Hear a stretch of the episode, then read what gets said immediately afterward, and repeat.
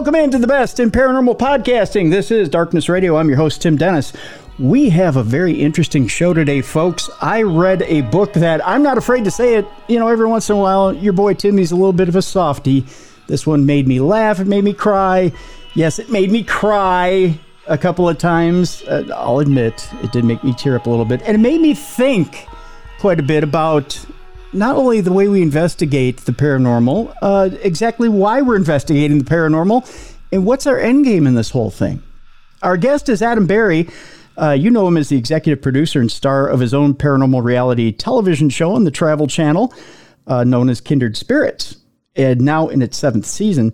His other TV credits include Reunion in Hell, Haunted Salem Live, Kindred Spirits Resurrected, Paranormal Lockdown, Expedition Unknown, Search for the Afterlife, Ghost Hunters on Sci Fi, Ghost Hunters Halloween Live, Ghost Hunters Academy. Uh, Pickler and Ben, The Anderson Cooper Show, and Weekend Today, among others. After growing up in a haunted house and years of study and research, he founded his own paranormal research team with his husband, Ben Berry, in Provincetown, Massachusetts and soon after, his hobby became a career. He has traveled the country extensively, giving lectures in theaters and at conferences and conventions on paranormal investigation and supernatural phenomena. Uh, yeah, yeah, that's it. That's good. That's good. He's at. Uh, can I say that uh, you're a graduate of the Boston Conservatory? And you and can. Really, you can really if you'd like. Build this up here, Adam. Okay, he's a Boston. He's a graduate of the Boston Conservatory, and of course, he's our guest here today on Darkness Radio. Thank you so much for coming back, Adam. Uh, I was afraid I scared you away. Oh, the, the first. No, thank you. No, I appreciate it. You know, I hate hearing talking about me, but you know, you are talking about me, so I gotta just like suck it up and deal with it. But that's a great intro. I appreciate it. Well, well, thank you. Uh, I didn't write it. Uh, we're we're talking today about Goodbye Hello, which is the name of the uh, new book, and it comes out September twenty sixth. First of all, damn it, Berry, you made me cry.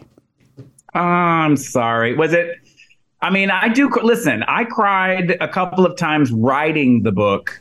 Uh, and I'm gonna maybe guess it was either the pet Maria yeah, that uh, yeah.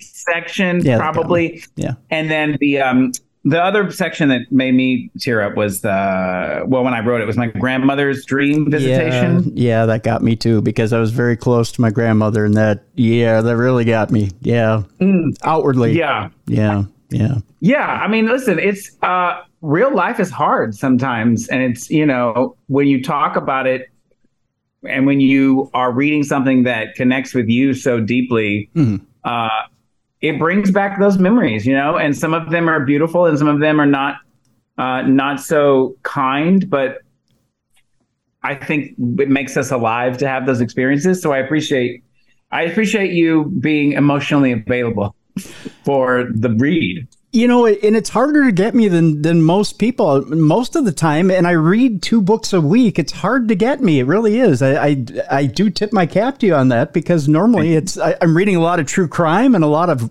gory stuff and and things that normally should get you. You know, and mm-hmm.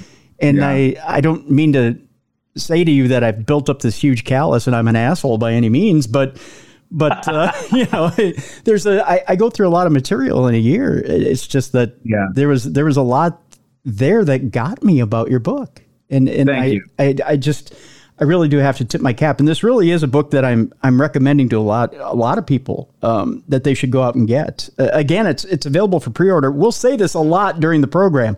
Available for pre-order comes out September 26th. Uh, it's called Goodbye Hello.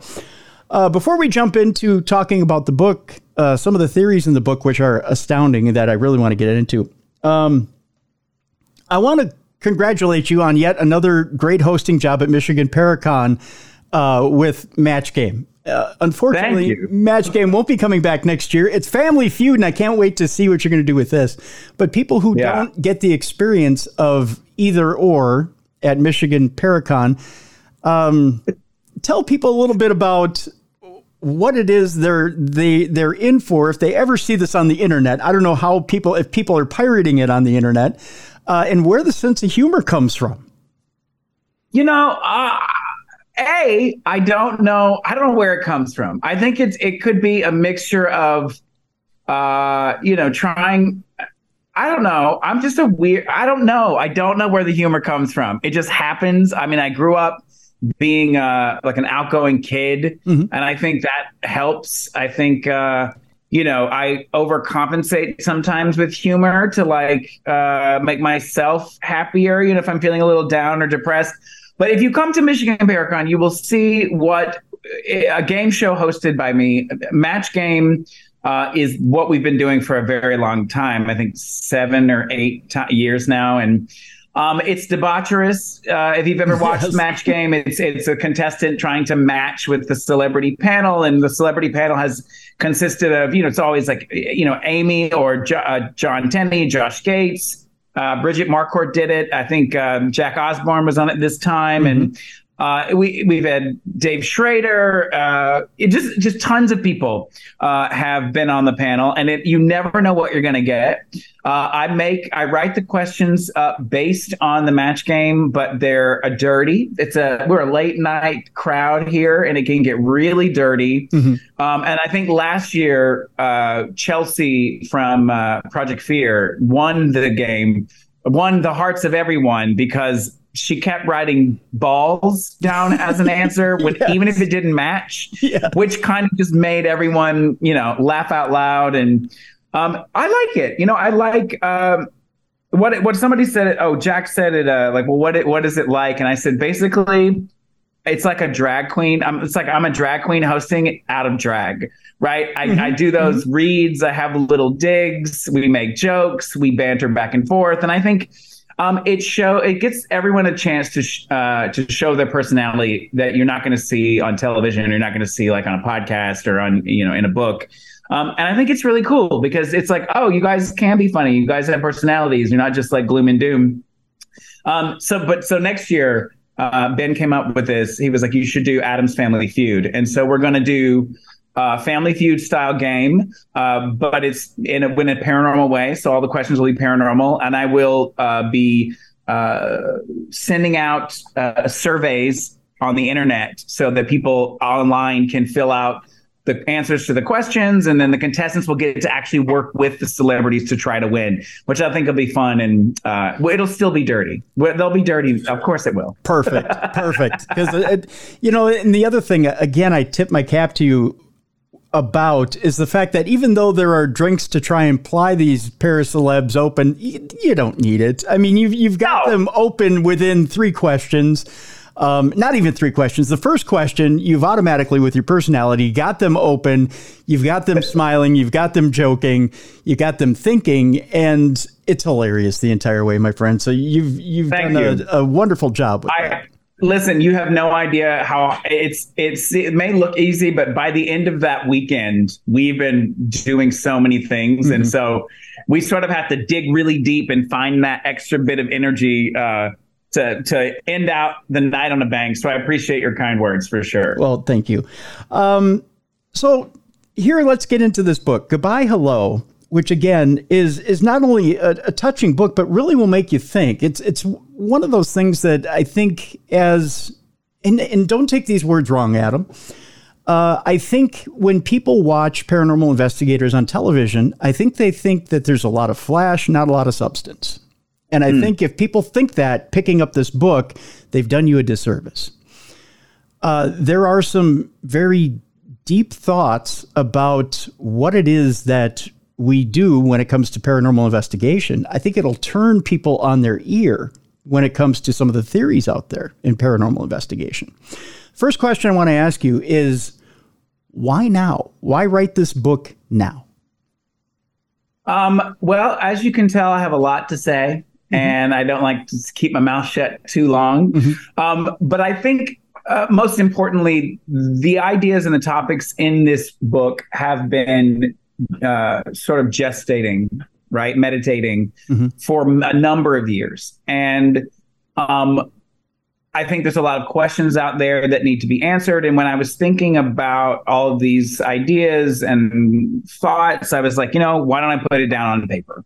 Um, and what started happening was it became less about a ghost story book and more about how we can better understand our own mortality and the end of life scenario through what we know about ghosts. Um, as you know, on Kindred Spirits, Amy and I are our whole goal is to help the living and the dead, mm. and I think I wanted to write something that not only will entertain but also help people in a way, um, whether you believe in ghosts or not. I think there's something in here for everyone, um, and I think now that the paranormal genre in general has reached this precipice. There's like, I mean, it has reached a point. It has to evolve into something else. And I think the next evolution uh, in paranormal investigating and talking about ghosts is uh, what else is there? Like, what else can we discuss to help all of us better understand what ghosts actually are and who we're communicating with? Um, and so that's why now. Um, and uh, like I say in the book, you know, everything that I mentioned in that book is, uh, you know, my feelings and thoughts now at this point in time. Um, and I wanted to get it out there because, as you know, what we do in the paranormal, things change, we evolve, our thoughts evolve, and who's to say I'm gonna, I'm, I'll have different thoughts in five or ten years, mm-hmm. and maybe there'll be another book. Uh, but I wanted to get it out now so that we have time to meditate on it and think about it, and then grow from those ideas. This book shows an interesting evolution from the beginnings of even your very first experience to where you're at now. And it is an interesting evolution.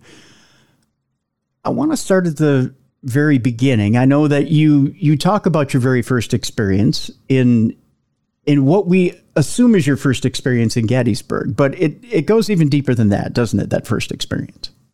Yeah, I mean, so I had always had experiences when I was a kid, but what sometimes you don't realize is the universe has different ideas about what you think your future is. Mm-hmm. Whether you could plan all you want and you can be in the right place at the right time, but something sometimes happens and it diverts your entire course. And that is what Gettysburg was for me. I was on a specific path. I had a goal. I was like young and headstrong, and this is my my goal was uh, to you know be in theater and and and do Broadway, and like it still is. I mean, I, I love it more than anything. Sure. Um, uh, but it's but I think the universe needed to show me something in Gettysburg to open up something that was locked away. Um, because like, growing up as a kid, I loved Ghost. I was fascinated about it, and and you you'll read a little bit about it in the book. But you sort of lose sight of what you really are interested in and focus on other things. People have many interests, mm-hmm. and I think Gettysburg, the experience I had, was like a key that unlocked something that had been locked, been been put away, and it pushed me off of this cliff to be like, okay, well, you've got to decide right here and now: are you going to try to understand the experience, or are you just going to brush it off and continue forward? And and my whole entire being and body was like, no, no, no, we're going to try to understand the experience. Um, so it was that kind of moment, and I try, you know, I try to explain it in the book as best I can um, but everyone that's listening that has had a similar experience where you've had an experience with a ghost and it sort of changes your entire way of thinking, it's hard to describe. It's yeah. hard to describe. Uh, uh, and everybody knows what that feeling is, you know? Mm-hmm. Mm-hmm. I want to play a little game of what if with you because okay. we, like you like you mentioned we we have that that crux, that point, that fork in the road where we can take one direction or another. There's where fate takes you, and then there's where you try to steer yourself, even right. though fate is taking you in that direction. As you mentioned, you have this this love of Broadway that'll never leave. It's in your blood. You have this this right. knack for performing that you you to this day you're still you're still pursuing. Although this ghost road takes you and continues to steer you and you have an immense amount of success with this ghost road, for lack of a better term. So let's just say, and we'll play what if with Adam Berry here for a moment. You continue yeah. to pursue Broadway. Now, through your talent alone, you could do immense things. I, have seen you on stage. You're you're incredibly talented. You you have this this aura about you that just kind of grabs people by the throat and drags you in. You have to see what it is this guy's going to do, right? So, do you feel like if you take an alternate path here, Adam, do you feel like maybe you could have used some sort of stardom on Broadway to pull people in and then done the ghost thing? Could there have been an alternate path here for Adam Barry? Berry? listen, I think I think there could have been a number of ways, a number of ways to get to where I'm sitting here today talking to you. I think the way that it happened was the way that it was supposed to happen, right? Mm-hmm. Um, and I think, you know, I think spiritually, uh, when when we talk about ghosts and we talk about paranormal investigating, there's something that connects to you deeper than surface and deeper than your own thoughts. It is a soul connection. I think it's something that happens that changes your molecular structure. It's it's weird.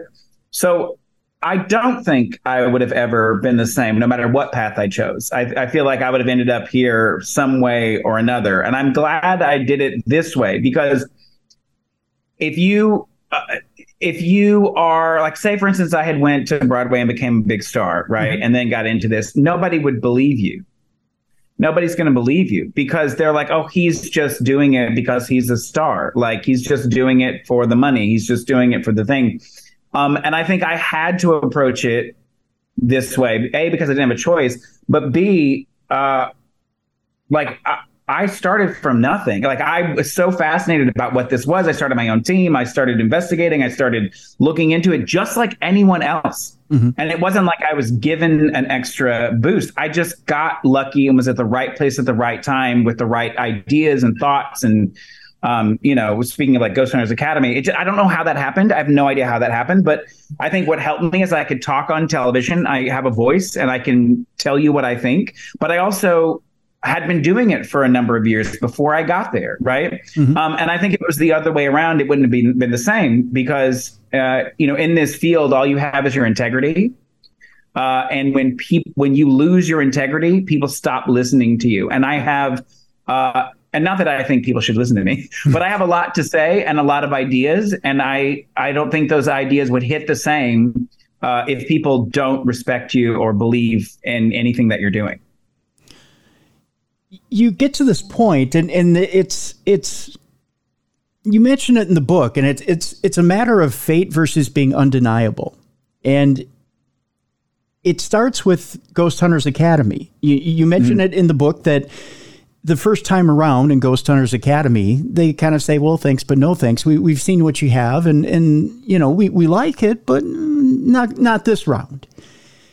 Yet you're still undeniable and they bring you back for the second season and you win the entire damn thing. right? Yeah, the true. I mean, the they you know they said not we may bring you in like so I basically I had applied like everyone else. I filled out the form online and the producer called me and we had a chat about my experiences. And I, you know, I was it's the same. I told him the Gettysburg story. It's the same damn story. It's not changed. It's mm-hmm. exactly how it was.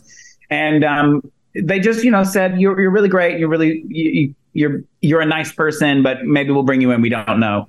Um, and then for the second season, they said we want you on the show, and it goes much much deeper than that too. And I didn't even it didn't make the book. It's a there's a whole there's a whole thing that if over cocktails at Michigan Paracon, I'll tell you next year. Sure. Um, but there's a whole thing that goes into that. But I it, it, gets even more strange than that. Like I was asked to be in it, and then uh, I never got the pa- paperwork, and then all of a sudden they were like, "You're not going to be in the second season."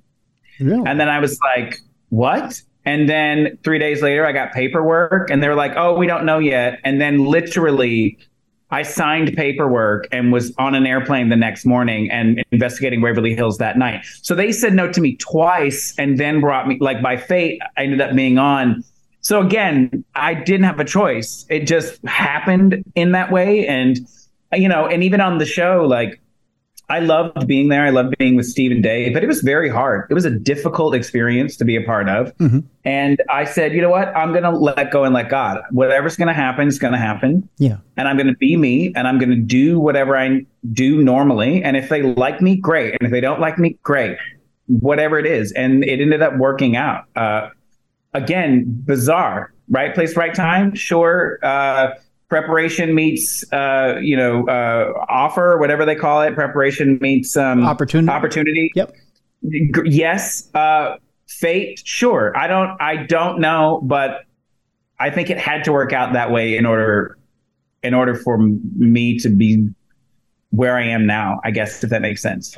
It makes sense but then when you get there you make the best of the opportunity. When you get there, you ask the questions. When you get there, you're pre- not not just present. When you get there, you're asking questions, you're involved, you're hustling, you're doing what you need to do in order to excel, which right. is more than most people do when they get there. When they get there, they figure they've arrived. Well, I'm here. You know, that's, and I'm here, and that's more than half the battle, which is the wrong attitude to have, first of all. But you For get sure. there and you excel. Yeah, there were a lot of people. I mean, there were uh, all the everyone on that show uh, to some degree really wanted to be there, right? You know, and I think it, when it got down to the final three, like with Michelle Tate and Eric and and myself, you know, the three they could have picked any of those people. Like even Michelle, Michelle ended up being on Ghost Hunters for a while, um, and I love her to death. And so it's like they could have picked anyone, but for some reason they chose me. And I, you know, I love talking to Steve about it because he's in the book and you he talks about that experience. But you know, he he just knew. He's like there was something about you that I really like just connected with as a person and as like someone who's genuinely interested in what we're doing and um I I think if I were if uh if it were any other circumstance, it may maybe have not have worked out. But I think, uh, like, yeah, yeah, I was ready to go. I was in, I was intrigued, and I and I wanted to know more, and I still do.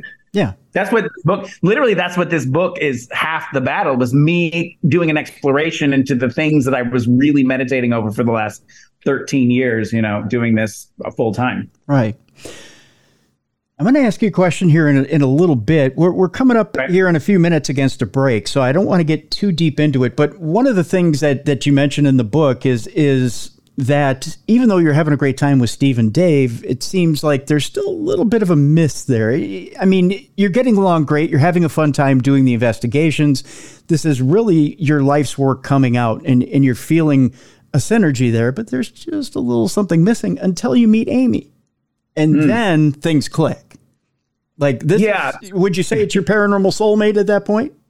Yeah, I mean, here's the thing: we we I was given I was given a prize of being on Ghost Hunters uh, six episodes, and I didn't even know that. I for some reason I didn't read the contract. I guess I didn't know it was only six episodes. And when I got on to Ghost Hunters, I was paired up with Amy, and we clicked. It just seemed we had the same sensibilities, we had the same outlook. We liked the same things, and we were able to be on the road for a very long time with each other, and you know, still have a friendship. We today we still have a friendship, and so I I think if it were anyone else, it might not have been the same. Again, uh, it just happened to be the two of us, and it we just happened to get along, and we happened to like the same things, and we happened to have the same sensibilities about what we were doing, and it made sense. Again don't think we I had a choice in it. I think it just it just happened the way the way it did, and uh, thank God for it, right? Because Yeah. we both had the same goal, and we still do in a way, and it's and it's still growing and continuing to this day.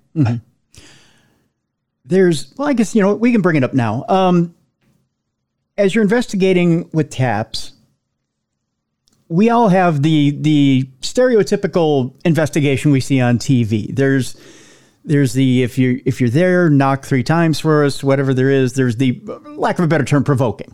We'll call it what Right. it is, right?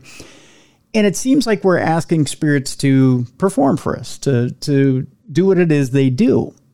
When we look back on it now, Adam, it's a little cold.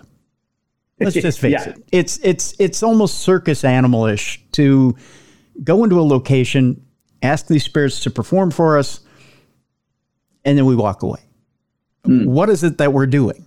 You know, it's it's poking the tiger, so to speak. Yeah, And I think I mean, I agree. I agree, and I and I, I agree. I agree. I think there's more. I think there's more that we can be doing as a paranormal investigator. But do I think it's necessarily wrong for someone who may not be doing this for a while to go in and ask those questions to have those experiences? No, because I think we all have to sort of start somewhere, right? And that's like the easiest place to start. right. It's just going to a place that's haunted. You've done it. We have all done Sure, it. yeah. We go to a place that's haunted. We say, you know, if you're here, can you get can you get our attention? And we are shocked and awed when it happens, right? Mm-hmm. Yeah. And so I think uh, in that way, it's okay. But I think we all have to evolve eventually into something else. Like there has to be another purpose for us doing this. And we all, I think each one of us reached that point on our own at different times. And uh, once you reach that point, there's no going back. It's it's what else can I do to to help? Um, what else can I do to further my thoughts and theories? Where should that evolution begin? Because it seems to me like there's still some, and I'm not pointing fingers at anybody. Don't get me wrong, right. but there's still investigators out there that will probably run up to you at a convention and say, Adam, Adam, look at this piece of evidence I got. Isn't this cool? Right. How do you feel in your heart when you see this piece of evidence and this really cool piece of evidence that somebody shows you? How do you feel in your heart, first of all? And second, what do you tell that investigator? Is there is well, there some sort of conflict there with you? Uh, I mean, here's the thing: when people come up to us and they're, "Can I show you a piece of evidence on video or, or photo?" especially photos. Mm-hmm. If they're like, I have a photo of a ghost, can I show it to you? The first thing that we always say is, if you uh, do you want do you want my honest opinion? Mm-hmm because if you don't want my honest opinion, I'm not gonna. I shouldn't. I shouldn't look at this photo. And then they go, yeah, yeah, yeah. Like, show me, tell me what it is. And so I can usually look at a photo because I've only seen four photos, and I'm like, that's crazy. Yeah. And so I can look at the photo and I can tell you exactly what it is: lens flare, or it's a reflection, or it's dust, or whatever. Um, and I'm going to be honest with them about it, mm-hmm. right? And then I'm going to encourage them to move beyond orbs, move beyond dust particles, move beyond these things that we know for a fact. Even if you think, even if you think it's a ghost, there is a thousand reasons why it's not a ghost, right? Mm-hmm. And you can't ever present that as evidence of actual spirits. So don't bother with it anymore. Like, yeah. go reach for something deeper reach for something deeper, ask deeper questions, use other equipment. Um, and I and I'm honest with them about it. If they if they say I want to show you a picture, I think it's my grandmother who's passed away. I'm going to look at that picture and I'm probably going to say, you know, I see what you see. I see exactly what you see. Okay. Because who am I to say that that's not their grandmother? I don't want to kill that for them. Yeah. They're holding on to grief. They're holding on to something that seems really important to them. And you know what? I do see what you see. That's interesting. And I'm going to let it go because it is not, you know, if you're an investigator and you want to know the truth, great. But if you're just someone who thinks this is their loved one, I'm not going to kill that for them. And I think there's a balance that we all have to sort of navigate in those kind of situations. Now I'm going to kind of expound on that question a little bit, and I want to talk about actual paranormal teams when they come up to you and and and ask you um, you know, I I have this great footage, I have this, I have that. Gosh, I really want to do what you do. Where do they make that evolutionary step? Because it seems to me that, and I hate to keep belaboring this point, Adam, but this is kind of what I'm trying to get at. And and you've made that step, my friend. I, I'm afraid that other people haven't made this step, and that is to go beyond poking the bear, so to speak, or poking the tiger in the cage. It's the step between, okay, cool, you figured out there's something beyond this world, to, okay, now what are you going to do about it? Yeah. How do you encourage a paranormal team out there to go beyond, okay, so you found out there's something in this building, to, right. okay, now what are you going to do for that something that's in that building? I mean, the the one question I like to ask paranormal teams is, what is your purpose? Like, what is your team's purpose? If it's to have experiences, just to have experiences, great. Don't pretend like you're doing more than that. Then, right? Mm-hmm. Like, don't start going to houses and giving advice. Just have the experiences. But I I love and encourage teams to really write out what their mission statement is. If it is to verify a haunting, then what else? Yes, and okay, great. But what else are you going to do? Okay, then we're going to teach the homeowner not to be afraid of, of the activity. Okay, great. But how? Because they're just not going to understand it. Well, then you have to say, maybe we'll figure out who it is. We'll do research and figure out who that spirit is. Okay, great. But then what are you going to do? It's like, what else can you do? What is your next step? If you want to be one step wonder, like a one step team, great but don't pretend you're more than that. If you want to evolve as a group and as a community, then you need to keep pushing your own boundaries and you need to keep exploring things that you don't understand and you need to keep asking the questions why. Um, and if you do that, you will eventually find your own purpose. you you'll find a team's purpose. You will, you, it, it will feel, to me, it will feel more intimate. It'll, it'll make, it'll fulfill something that I think we all need. It's like a purpose or a, or a goal. Uh, and it's, and it won't just be this mundane thing where you're just going in to have experiences because I, I personally believe those days are gone. Yep. Not wrong to do it. Not wrong to do it. It's, it, you know, why not? Let's, we all want to have, I, I want to get scared sometimes, you know? Mm-hmm, mm-hmm. Um, but then I have to ask myself, okay, well, that was fun, but like, what else are we doing here? Who, uh, what else can we do? Yeah. Yeah. Now I'm going to ask you kind of a difficult question, and that's this: in your own evolution, in in Amy, Amy's own evolution, uh, there had to come a point where you had to have kind of a come to Jesus meeting with the rest of the TAPS group, and that was you you came to the end of your contract and you had to figure out what it was that you two were going to do. Obviously, there was a little bit of burnout on, on your end and it was time to come off the road. But also, there was a little bit of a, I guess, a change in philosophy with the both of you. Did you ever have that sit down with, with either Jay or Steve or anybody and just say, hey, you know what? I've had a change of philosophy and maybe I want to do things my way? I mean, we we oh, listen. So we were all we were all friends. Like we were already we are still friends, right? So yeah, sure. Um, we would talk about things all the time, mm-hmm. and I think uh, you know when you're on the road with that for as long as we were with all of those people, you you can't really hide anything. You know, you yeah. talk about everything. You go out. Yep. You hang out. You you know you're doing things with each other. So we did. You know, there were times. You know, we would have conversations with like uh, just with Steve and, and Dave and and the team, and it was just like, you know, this is great. This is this is really wonderful, but what else can we do? And you know, we were working for a network. We were on a show. Yes, we were doing it the way that we wanted to do it. But there's, you know, parameters that you have to stick with, and there's money involved. Like we couldn't go out. Like I talk about the um, I don't know if I talk about it in the book, but there was a case where there we were investigating a courthouse and we contacted the gentleman who built the architect who built the building, right? Yeah. We were like, we want to go to Atlanta. We want to go to Atlanta. We want to go visit the archives. We want to bring back information. That's not going to happen. Like, it's too much money. I mean, like, how much money does that cost, right? Um, but we all, uh, I, I think that was the joy of uh, being part of that team for so long with all of those people is like we were a big family. Mm-hmm. and we were able to have conversations and they saw it when they watched the episodes. I mean they saw that waverly hills episode where the nurses were knocking. They got it right? And yeah. and i think it's sort of we kept incorporating that. We kept uh, growing with that idea and so did they. I mean they uh, you can't help but grow as a family and as a team together. Um, uh, but then at the end when it was time it it was just time. It was time. Our, our contracts were up and, you know, we were doing lots of different things and it was very hard to be on the road. And it was sad. Yeah. Like Steve did not want us to go. We were, mm-hmm. uh, but it had to be done. It had to be done so that we could evolve. We could be like, what is next? And we spent two years uh, not doing, not pitching anything. Like people were like, "Oh, you went out and just pitched immediately." No, no, no, no, no. No, we didn't at all. We had networks coming to us saying, "Well, what are you guys going to do? What are you guys going to do?" We were like, "Ah, you know."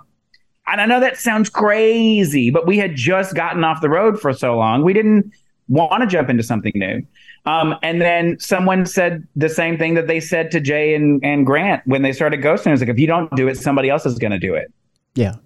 And we were like, yeah, okay. Okay, okay, okay, okay. Because we don't want it to be done the wrong way. Our whole methodology and like what we believe, like we want it to be seen. Mm-hmm. Um, and we were lucky that uh, we found a network that believed in us. And they, from day, we had one pitch meeting with them. It lasted, was the last 10 minutes. It lasted an hour. And they said yes immediately. I mean, it was like, it, it, it seemed again like we had no choice. It was like, oh yeah, right place, right time, opportunity. Yes, this is what we want to do.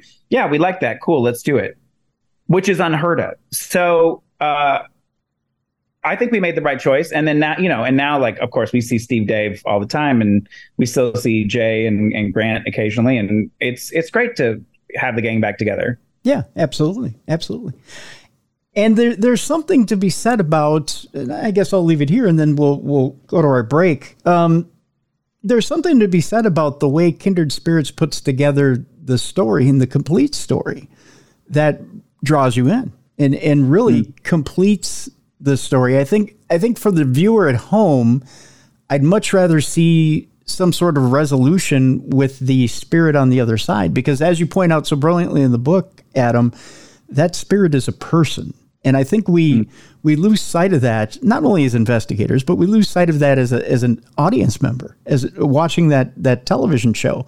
That it's not just the tiger in the cage that you're poking and trying to get a thrill out of, uh, but it really is a person that you're dealing with, and to humanize that spirit is important.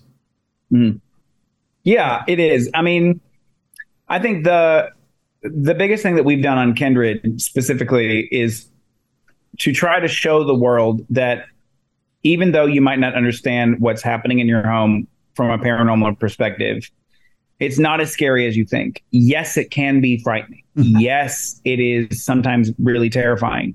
But if you always go back to that human humanistic element, if you go back to the point of it is a person that once lived, it was a mother, a father, a child, a son, a daughter, whatever, even if the activity is terrifying, you can go, okay, but why is it terrifying? Why are they doing these kind of things? And I think for kindred spirits, you know, a we wanted to show a an investigation from start to finish that was like really heavy in research heavy in, in interviews because without those things as a paranormal team you aren't actually doing any work like you need to do that kind of work um, and yeah, Kindred is a story. It is a has a beginning, middle, and end. And sometimes the end isn't what I want. It's not what Amy wants. It's not what the viewer wants. But that's the end. And we're not going to pretend like it is anything other than that. It's like we don't know who it is, but we know what triggers the activity, or we know who it is, but they refuse help so the homeowners are going to have to continue to work on it because we don't you know um, we we are not here all the time. And i think the biggest thing that we always try to remember when we're doing a family case specifically is after we're done we get to leave. Yeah. But that's their home. They are going to live there. So whatever we do whatever we say whatever information we give them it's got to be truthful it has to be honest it has to be sincere it has to be gentle and it and you can't you can't like sugarcoat anything really because they're going to see it on television right? Right. And you don't right. want them to be more afraid. Oh they didn't tell me about that. Oh god right? Right. So it, it, you have to be very delicate about the human emotions on both sides from the living and the dead. Absolutely. When we come back i want to talk a little bit about the other side how how we interpret the other side works and how it may actually work. There's there's some absolutely fascinating theories in here, Adam, that I kind of want to scratch the surface on. Of course, we're not going to spoil anything about the book, but we do want to talk a little bit about some of those theories and, and some things that absolutely blew me away about this book that, again, I want to encourage people to go out and get. The book is called Goodbye Hello Processing Grief and Understanding Death Through the Paranormal. It's available right now for pre order. It comes out on September 26th. Adam Berry is our guest and the author of that book. And again, folks, I encourage you to pre order this book. You're going to be absolutely astounded by it. When we come back, we'll talk about the other side. What is our understanding of it? And what may actually be going on on that other side. Our guest, Adam Berry, right here on the Best in Paranormal Podcasting. This is Darkness Radio.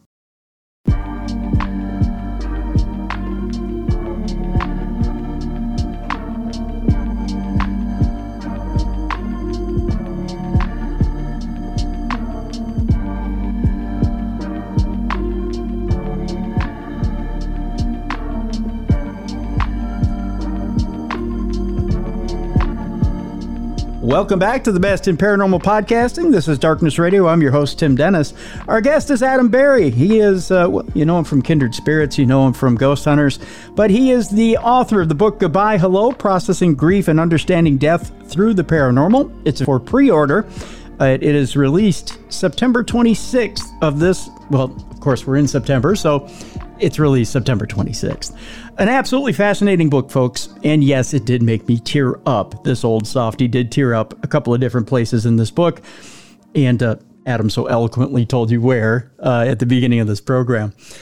Um, Adam, we we teased before the break we were going to talk about the other side, how we understand a few things about it, or maybe we don't. I, I think we probably have less of a grip of what happens over there than we may actually think. One of the things we're going to start a little a little slow here. We're going to talk a little bit about do we actually cross people over on this side? I know one of the things that I think we're really really naive about, especially in paranormal investigations, is the paranormal team that trudges up and says, "We're going to cross such and such spirit over. Look, this area Adam is clean. and it is, it really is not. I think you, you yeah. probably know this uh, for a fact, my friend. Um, why do we think we're so powerful on this side of the veil that we can just tell a spirit to just go to the light and, and, and go with God? What, what is it about us that we think we're that powerful? You know, I, I think it's, um, I think it's a lot of different things. I think uh, I think some of it is from a really great uh, place where someone wants to be helpful.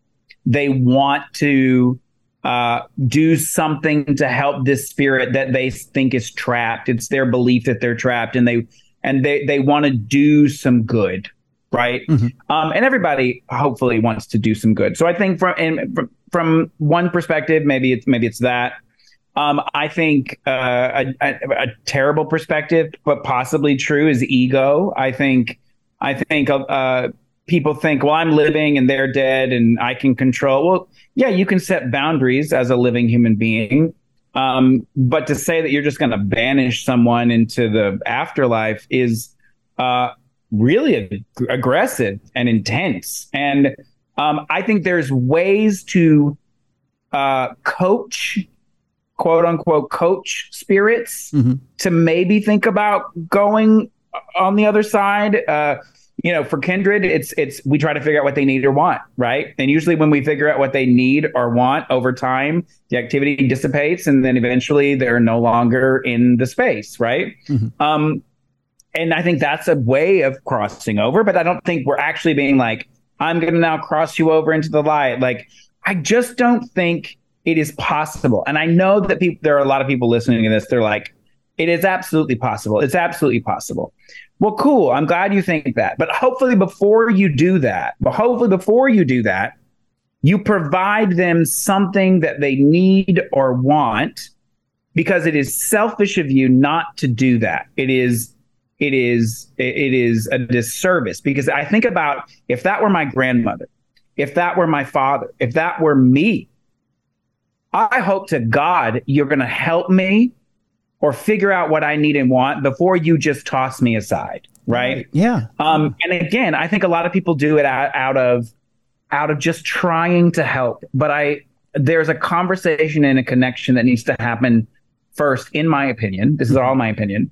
Um, before you can do that. You know?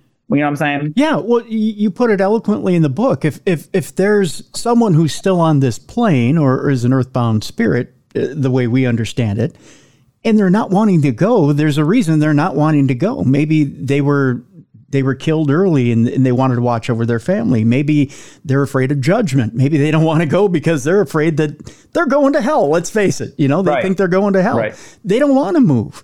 So, right. you know, th- there's there's motives for not wanting to move on. So, what are you going to do to help them to convince them that you want to help them get to a better place? Maybe they don't think there's a better place right now. And also, uh, the the sheer audacity to think you know what they're going through as yeah. a living person. Right.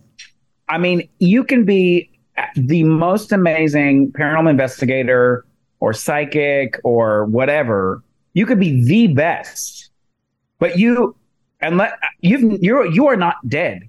Even if you have a near death experience, you are back on this earth, right? Mm-hmm. You can talk about the experience that you had. You can say I was in this place, but you are not dead. So how dare you know, think you know what they're going through? Right.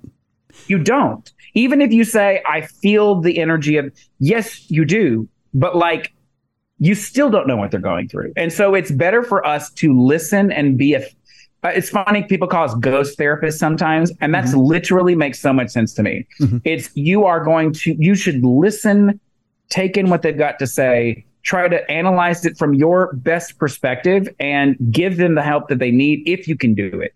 Right. Um and, and the best and the literally the best way to do any of it is just listen to them. Just listen to them you know? Yeah and you can't listen to them if you're going to banish them to the other world. right. Yeah. You, you can't tell somebody to go away, then help them afterwards. It's, it's, no, you it's, can't. Yeah. That's, that's wiping before you take a shit, for lack of a better term. Yeah. There you go. Yeah. I mean, yeah. That's true. If you don't wipe after, it can get really messy. That can. That can. You get it trapped in your fur. Um, Gross. Yeah. This is a PG show. Yeah. Well, I just upped the I just upped the rating. That's fine. That's um, fine. Yeah. Uh, you you brought up a, a, subject that I want to transfer to naturally here, and this absolutely got my wheels turning, and it actually cost me a little bit of sleep uh, one night when I was reading the book, and that is the thought of near death experiences and the fact that we all make potentially our own afterlife. Um, this one cost me a little bit of sleep, Adam. I'm not going to lie. This this yeah. one, and, and it has to do with a mutual friend of ours, John E. L. Tenney, and yeah. his his near death experience. Which again, I'll, I'll, let people refer to the book and read it in your book. Uh, Goodbye, hello. His near death experience was absolutely frightening. Mm. It, mm-hmm. At least it is yeah. to me. I mean, here's the thing, though. Uh, I mean, spoiler alert. Go ahead. He yep. says he says eventually because I asked him what his afterlife is now, mm-hmm. right? Like if he were to die today, what would it be? And he would be like, it, it's going to be more like the experience that I had, you know, yeah, where I'm just connected to everything and everyone, and you know, um, yeah, his near death experience is, is terrifying, but I think it shows uh, a couple of different things. I mean, it shows that you know our death experience, uh, the next journey can be very different for each individual person, mm-hmm. right? Because mm-hmm. you have people that you have a, you have people that say, "Oh, I saw someone. I I was with them in heaven, like I was with my family," and then, uh, you know, and then with John's, it was like a void of nothing. Um, and yeah, it it should make you uh, listen. I don't want to scare you. But if we if we were to say that that theory of choosing our own afterlife is true and it's based on like our belief if we were to go with the idea that you know we can choose our own afterlife whatever mm-hmm. that may be mm-hmm. um there's some positives to that right? So if you believe in heaven and you think you're going to see your family and friends like maybe that's the case right? Yeah. Um if you're an atheist and you believe in nothing however maybe it is nothing right? Right. Um I don't necessarily um, I don't necessarily ascribe to either either one, right? I, I, feel like our afterlife is another journey. That's what I think. Okay. And I think the next journey, if it's dark and void of emptiness, then that is where you start, right? That's your next journey's starting point. If your afterlife is full of family and friends and you're journeying on to the next thing, then that's the start of your next journey, right? Like that's it. Mm-hmm. Um, so yes, it can be scary. And the one thing to counteract that fear is to just make sure you're a nice person, you know, make sure you're doing what you want in this life uh, that fulfills you spiritually, emotionally, mentally. Uh, try not to be a dick like, just don't be a dick. I mean, straight up. And I think, I mean, I know you're not, but like, I, I, think like people get lost. We can get lost, especially on the internet. It's very hard not to keep your mouth shut. Especially, you know, I try to, I try not to, but like, it's very hard. Um, but I think all of those things play into karmic timing. And, you know, maybe in that next life, that next journey, it is full of all your karma stuff that you did in this life. And yeah, I, I don't know. I don't know. It is it it can be terrifying, but again, it's all theory. So don't you worry too much. But here is my worry, Adam, and here's the here's the scenario. It's not just Tenney's scenario. There's another scenario in the book, and that has to do with uh, one of the one of the cases on kindred spirits. And I think you know the one I'm talking about, the one with the mother and the daughter, where the daughter drinks yes. the poison. And yep. it was the Estes method between you and, and Amy, where you're connecting the mother and the daughter. The mother is in heaven. The daughter is earthborn or earth earthbound. Um, and the mother is talking to the daughter and, and while there's disappointment there's also love there and they're connecting and and she's letting her know that she loves her but they're on two different planes and here's and I'm trying not to draw anything negative from it, but but you see where I'm going here, right, Adam? Oh yeah, and I feel it. It's that even though in in me being a loving, caring person, my thing is I want to keep my tribe together in the in the in the afterlife, right? I want all my friends and family around me. I want I want us all to go to the same place and be one big happy family and hang out and you know I want one big Michigan Paracon, right? Um, yeah.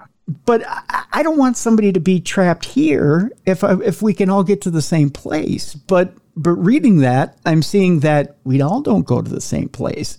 If someone right. says I'm an atheist, maybe they end up bone soup in the ground, and right they don't come with me to that place, and that's that's what concerns me.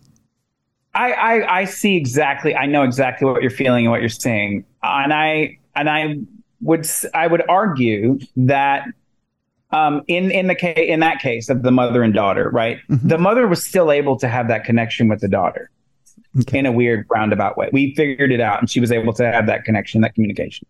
So it's not like she doesn't have her daughter in the afterlife, but it's her daughter's fate, choice, circumstance that keeps her in this in this space. Okay.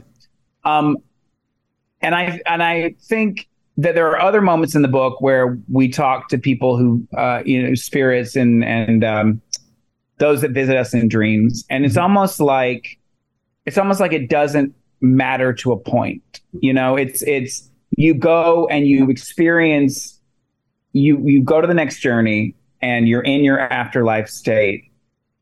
And it is so undescribable in a in human language and words. It's visually undescribable. It is something that happens that is almost imp- it's impossible for us to imagine. Mm-hmm. So yes, from a human standpoint, I can see the fear of not having what you want to have, like not having your friends there, not having this community there that you that you know. But the flip side is how do you know once you're there if that's going to even matter? You know, yeah. It's it. How do you know once you're on the other side and you're on to that next journey? It could be so breathtakingly, incredibly, undescribably wonderful that like a human thought is not. It, it just doesn't compute anymore. It's uh, it almost like it doesn't not necessarily doesn't matter, but it's so changed that your human desires in that way aren't the same. I'm not talking about ghosts. I'm talking about you've gone. You have yeah. left this plane. You are not a ghost anymore. You're on to the next journey. Uh, ghosts are very different. Ghosts need something, want something, human connection experience. Right. But once you're there on the other side and you're not earthbound, I, I can't. I mean, obviously, we don't know. I can't say whether or not that those earthly things are going to matter. You know, it's um, John Tenney says it best. He goes, he said, "I don't want to be a ghost because the earth is made for the living." Yeah, you can you can see, touch, taste, feel, love, hold hands. You have so many senses. And he was like, "It's so sad. A spirit, yeah, maybe they can see us, they can hear us." They can move things, but they're not enjoying the earth as you should. Right. So, you know, once you vacate that and you've moved on to your next journey, uh, the earth does maybe the earth doesn't maybe the earth doesn't matter maybe your human senses and all of that doesn't matter because you're so evolved and and and expanded into the next life that you have you're having it. You have what you want, and you are going on to the next journey. Fun story. We're not going to know until it actually happens, and so, yeah, and so all of this is theory. Um, but I would encourage you. Yes, it is scary to think about, like maybe possibly you won't have those people on the other side. But I would encourage you to think the opposite of that. Maybe you don't need it. Maybe it's not something that you need. And if it is something that you need, maybe you'll have it, right? Yeah. Because right now you're speaking it into the universe. You're like, I want that. Yeah, true. You know, very true. So maybe that's what happens. You bring up the different religions. Uh, Hinduism, I think you said, was the oldest religion. Was it Hinduism or is it not Hinduism? It was um uh no no no. It was um uh, it's an Eastern religion. Was the the oldest Buddhism? Buddhism. That's what it is. Yeah, Buddhism. Buddhism being the oldest. Yeah, I bring up a lot of different religion yeah, yep. things. Um, and and bringing up uh, the the different religions and in in the percentages of, of, what's believed around the world. But reincarnation is one of the most believed um, uh, believed uh, afterlives in, in the mm-hmm. world, for lack of a better term. My brain is is doing flip flops right now, uh, thinking of different questions. Um, let me ask you this, Adam: Do you do you believe in reincarnation? Do you believe in in the fact that in that afterlife that we, you know, if as we as we pass on from this life, that we recycle, much like a, a nice bottle, that yeah. we, we get we get thrown to the ether, and that we come back eventually as, as something else, and and and that um, we come back with, even though it's amnesia, not remembering those other lives, that we come back to relive it all again. I think um, if you asked me this 15 years ago, I'd probably say, I don't know. I'd probably be like, I'm, I'm not sure. Maybe no.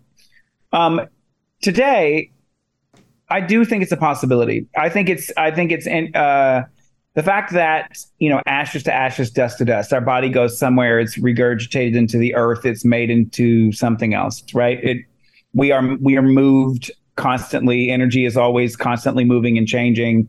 Um, energy and matter is never destroyed nor created. We have to go somewhere. Um, so I would lean towards yes more than I would no. And I think uh, when I said earlier, your karmic uh, energy that you produce in this life may influence your next existence, right? Mm-hmm. Like mm-hmm.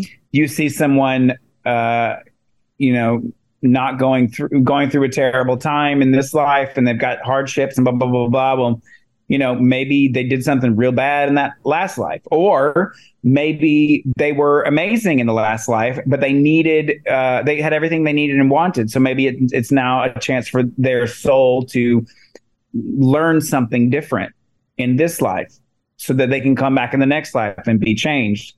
Um, and in that sense, that the idea of a journey continuing, uh, us continuing to different journeys, makes perfectly sense. Uh, you uh, you leave this earth, you leave this life, you go on somewhere, you journey, you journey, and then maybe you come back as something else. And I think it's I think it's uh, good that we don't really know our past lives. I think it would I think it messed people up a yeah. lot. you know, I think yeah. if you the the idea of knowing where you've already been, I think is a it could be a problem because you'd be like, I was this in a past life, so I deserve this. You don't deserve anything, right? You've got to gain everything. True. Um, but I'm so I'm fascinated by like children who are recounting things that make no sense. Like I was this person in World War II. Mm-hmm. Like this is my wife, and it's all legit. That is crazy to me. Um, I had a psychic. Re- it's in the book, I think. I but I had a psychic read my past lives. Like, sure, go ahead. And the things that she was saying like made complete sense with me at the time, which was bizarre. And I was like, this is too weird to be not be true. Um, uh, and in a way, it is fun to think it's fun to think about having another life because you know that even though this world that you see now won't be the same world that you're going to enter into, you continue mm-hmm. in some way. We continue in some way.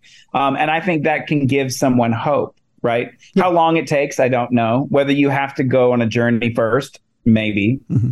Uh, but I but I think there's some, there's something to it, you know.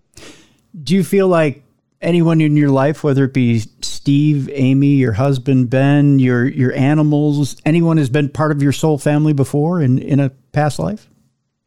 You know, I Chip Coffey told me that Ben and I were. Yeah. Chip Coffey, God love him, said mm-hmm. that we were. I won't go into details. okay. Sure. but he said we were, and okay. I thought that was interesting. I think uh, there are connections that we make with people in this life that are undeniable. Mm-hmm. And if that is some sort of cosmic way of saying that you've been with each other before, I think it makes sense. Um, I have friends that I call my soulmates in different ways. And uh, yeah, I think some of them have been around before with me. I just don't have any. I don't have any proof of it. Um, I've met animals, dogs specifically, that are like that was your soul dog. You were a human at some point. Like I don't understand you. like I don't get you, but you just know it's this weird thing. Yeah. Um. So yeah, I think it's possible. Um. I think it's possible, and I. But again, it's it's all like I don't know. You have to sort of have faith that it is possible and it can be, and hopefully it leads your life in a positive direction. Yeah. Right. Like yeah. whatever we believe or whatever we think, hopefully it's leading you into a positive outlook or positive direction uh, rather than the other way, because that's not good. Right. One of the other things I want to talk to you about uh, that's that's in the book Goodbye Hello uh, which, by the way, folks, uh, September 26th is when it comes out. You can pre order right now. We have a link in the description of this program. Dream visitations. One of the things that I've had, and I didn't realize until I had read read your book, Adam, that it's not as common as as I've had them. I've had quite a few of them in my day. Actually, I think mm-hmm. I've, I've had more than a handful of, of dream visitations, and they tend to be with with relatives that have passed on. Uh, as as you've had, as you describe with your grandmother in the in the book. Um, I didn't realize they were they weren't as common as you said. I, I mean, I've even had a, a dream visitation with a, a, former colleague at work uh, who had a hmm. message mm. to pass on to his wife. Um, yeah, uh, I think. Uh, yeah, I mean, I think what's interesting is uh, dream visits. I say they're not as common as as they are, but it's only it's based on uh, the fact, the simple fact that we don't talk about them as much mm-hmm. as we should. Mm-hmm. Um, I think if we were to talk about our dreams and these kind of visitations more often, I think we might see that they are more common, right? Okay. Sure. Um, however, uh, they are life changing. Those that are listening that know and they've had a dream like this, it is a dream where you are in complete control. You are not a driver in the dream you are seeing someone it is visceral it is you can smell them feel them touch them. There is something happening between the two of you uh, and it's undeniable mm-hmm. undeniable. And i think when you're lucky enough to have those kind of dreams it not only brings you closure but i think it helps them on the other side. Um, there's a reason why they're doing it. There's a reason why they're coming through um, you know, I, I talk about my friend Yvette who had someone, one of her friends, show up in her dream three different times and need to deliver a message. That's a wild dream. It's a wild dream, and like the information that she gathered from that dream that she would have never known because she wasn't there is so interesting to me.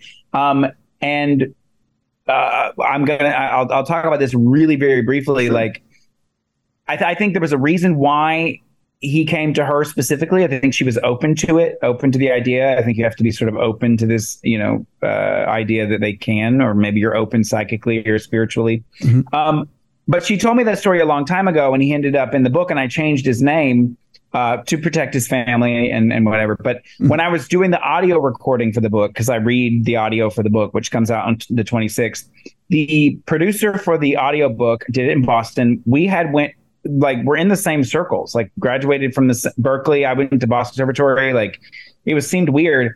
And one day we finished, and I said, uh, "Well, I wish you could do the next the next few chapters because he wasn't available." And I said, "Because we get to this dream chapter, and my friend Yvette had this dream, and I started explaining to him what happened in the dream, and I had changed his name, and he looked me in the face and said his real name. Really? And I said, "Yeah." That's him. And he was like, he was like, that's that was my best friend. And I was like, what? And he goes, yeah. He was like, he was supposed to play my wedding two weeks after he died. Like he died, and then two weeks later I got married, and he was supposed to play at my wedding. And he was like, he ran in different circles. So Yvette, he didn't know Yvette, but he knew Yvette's uh, partner at the time. Oh, wow. And so he had different friends in different circles. And this guy's circle of friends had never had closure from this story until that moment. He went home and read the chapter, called me and said, I'm finishing this book with you because I need to, like, because I need to finish this book out with you. Uh, had always thought uh, that what he told Yvette in that dream was true, but never had any confirmation. And all of his group of friends now will hear that story. And there is zero chance he would have picked up that book on a shelf if he wasn't the audio engineer for the audiobook. Wow. It, like, you, how many people record audiobooks? How many places are there to record audiobooks? Yep. There is zero. The, the chances of me sitting in that space with him, telling him about his best friend's story, his dream visit, her dream visitation of his best friend, so that he can have closure and all of his other friends can have closure, blows my mind. And so I think there's something to it. I think there's something to it. I think there's things that happen in this world that we do not have any control or say over. And that is one of the examples. Like, again, that story I heard bef- way before I was on, you know, Ghost Hunters Academy. And it just sits with you. And you're like, oh, yeah, I'm going to tell this story for this thing. And then all of a sudden, the people that need to know that information know that information. It's, it blows my mind. It blows my mind that's crazy that that that message keeps reverberating to the people who need to know it and and it's i, I have no words have no yeah words. without choice like it makes no sense to me this is a guy who owns a studio that does audiobook recordings and it just happens that i sat in his chair and read a part of my book that comes from someone that had a dream visitation about his best friend it doesn't make any sense to me it makes sense, but it's exactly what needed to happen. And in a way, that that little that moment or whatever that was was set way before uh any you know my career on television even started just like was dropped in and it sort of like grew into this whatever it was. It's wild. It's wild! That is wild. That is wild. One of the things that that i want to i do I, I have another tip of the cap for you as we as we wrap up today, Adam, and that is your afterword of the book. Really is is something special for people who are going through grief right now, or maybe dealing with extended grief. And there's a difference. Um, the the difference is people who are dealing with grief currently, maybe dealing with a loved one they might have lost in the last year or two. And then you have people who deal with extended grief, and that's people who don't quite know how to get over the hump. Maybe they haven't uh, sought out professional help. Maybe they haven't, uh, they just are in a weird space. I mean, I know people who have been grieving for five, ten years and don't know how to let go and think letting go is a betrayal. Let's face it, because right. there are some people who think letting go of someone who's passed away is a betrayal of that person.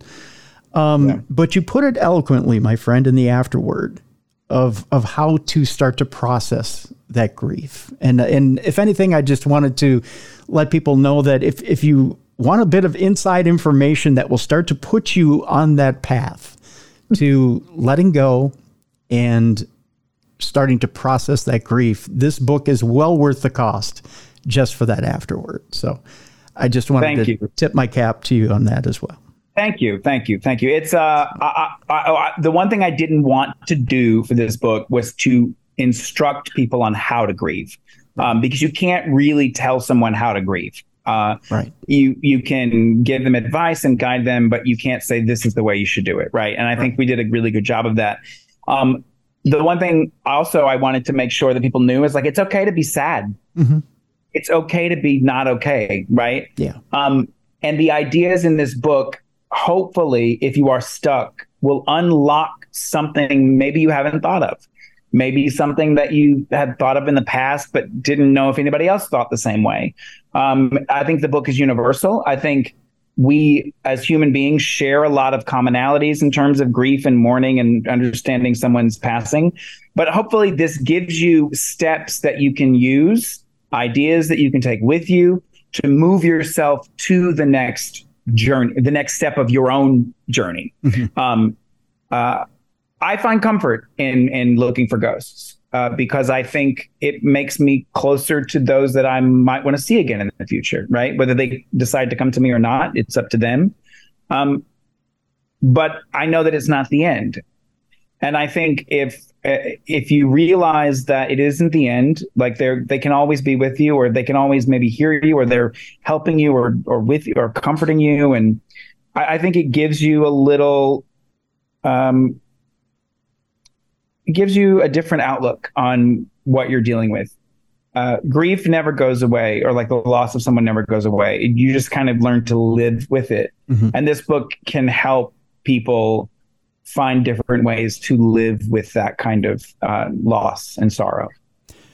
Last question. So, Adam Berry has his his choice of the perfect afterlife. What does it entail?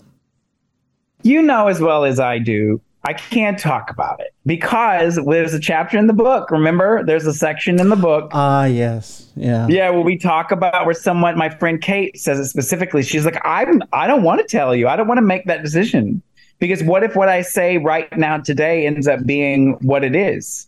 Right? True. And what if t- 15 years from now I don't feel the same way? No, that's true. So, so what I would like, hopefully, I want, uh, I mean, I don't know. Whatever it is, I hope it's nice. Mm-hmm. Uh, and I hope if I get to be, I mean, I think it'd be fun to be a ghost for a minute. You know what I'm minute, saying? Just one minute. I want to be there for a minute to be a ghost because mm-hmm. I don't mind scaring the shit out of people. That please let me do it. um, there must be vodka or some sort of like I need coffee in the morning and I need vodka in the afternoon. Like let's just be honest, right? Yeah. But that's only if I can have it and need it, right? And if I can't have any of those things, then I, I sort of, I don't know. I, I hope it's nice and I can move on to the next chapter. And I, you know, it would be nice to see like my grandmother again and my, my little dog Maria. And, but you know, I don't know what that's going to be for me. And I, and I don't want to put it in, I don't want to sign on the dotted scroll like Ursula the sea with Ursula the Sea Witch because I, you know, what if you be careful what you wish for because you just might get it. That's true. That's true. Goodbye, hello. Processing grief and understanding death through the paranormal is the name of the book. It is available right now for pre-order. Comes out September 26th, and we have a link in the description of this program. Adam Berry, I want to thank you so much for being on the program today. Thank you for having me, and I appreciate you taking the time to read the book. Not once, but twice. Twice. Twice. And and you are a softy at heart. I got you. And I listen. I, I do appreciate that. It, it, means a lot to me um, that you connected with the material in that way, and I hope others. I hope others uh, do the same. I believe they will. And again, folks, I want your uh, opinions and reviews on the book. So does Adam. And and by all means, read the book, review the book, and uh, give it five stars yeah, go up on that Amazon, wherever you get your books, Amazon, Barnes and Noble, wherever you buy your books, please, please, please give it a review and, and like those stars. Absolutely. So thank you, Adam. We appreciate you having uh, being on the show today. Thank you. Anytime. I again want to express my gratitude and thank Adam Berry so, so much for coming on the program today. The book, Goodbye Hello, is available right now for pre order. It comes out September 26th in just a few days and I encourage you to get the book. The book is more than just a biography of Adam's life. It really gets into some deep theories about the paranormal and will make you think. It really will give you a different perspective on what it is you're doing, not only when it comes to paranormal investigating, but the way you may think about your afterlife, which I, I know when I sat down, I read it twice, folks. When I sat down and read the book, it, it got me thinking about the way I look at my afterlife. And uh, all I can say is it uh, it changed a lot of things about the way I think about the the way that even I do the show now, which is is different. Uh, there's not a lot of things that make me think. I think we we kind of go through uh, we go through a lot of the motions at times when it comes to this paranormal field, and there's very few things that challenge us. Uh, I think we we get a lot of the same things, a lot of the same pablum that's spewed back at us when it comes to the paranormal, and and I really do believe Adams come up with a book and a, a really retrospective book that will make you think. And I do encourage you to pick it up. Goodbye Hello is uh, available right now for pre-order. We have a link in the description of this program, and I encourage you to pick it up and and give it a, a read. It's a very good read at that.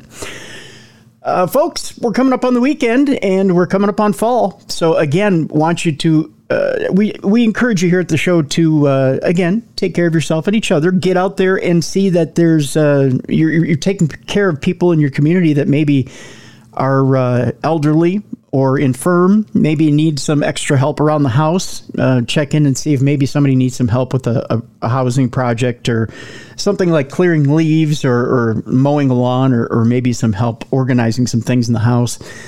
Um, there's a lot of people that need help right now just with simple things at, at, around the house as we're getting ready for uh, the fall season. So if you if you can, just lend a helping hand and, and help make your community a little bit better, help make the world a little bit better, as it seems like uh, you know things are are still a little divisive out there in the world. So we could we could uh, do a little better to help one another. I wanted to bring up one thing before we leave you today.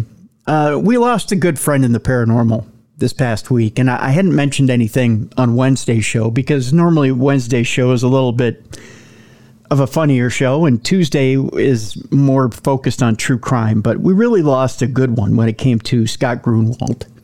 And I mentioned some stuff on, on social media. I met Scott many, many years ago in the in the paranormal. And Scott, if you if you've never seen him on television, was on Paranormal Paparazzi uh, which was one of Zak Bagans' shows that he had put out there, which also featured Aaron Sagers. And uh, that show was on quite a while ago, uh, almost 10 years ago, I believe. And Scott was uh, equal parts uh, humor, equal parts fearless, and will challenge you in different ways. he'll challenge your, your sensibilities, he'll challenge your humor. Uh, but at the most part, he was pure uh, he was just pure love. He loved you no matter who you were. And I wanted to dedicate today's program to Scott because I really do feel like he challenged everything about you, even when you didn't know you were being challenged. And he did everything with love, he did everything with humor.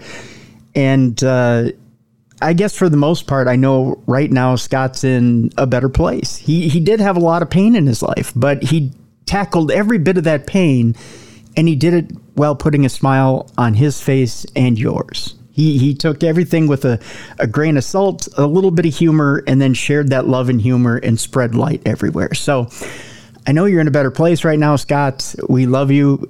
Everybody here at Darkness Radio loves you, and we appreciate everything that you did for us here on this program and for the paranormal field. I think we're all a little bit uh, in a darker place right now because you're not here with us, but we know that we'll be with you again someday, Scott. So we dedicate this program today to you. We'll miss you, my brother, and we'll see you soon. Uh, we love you, Scott. Thank you for everything that you've done. Folks, we'll see you again next week for another great week of Darkness Radio. We appreciate you and love you for being here with us each and every week.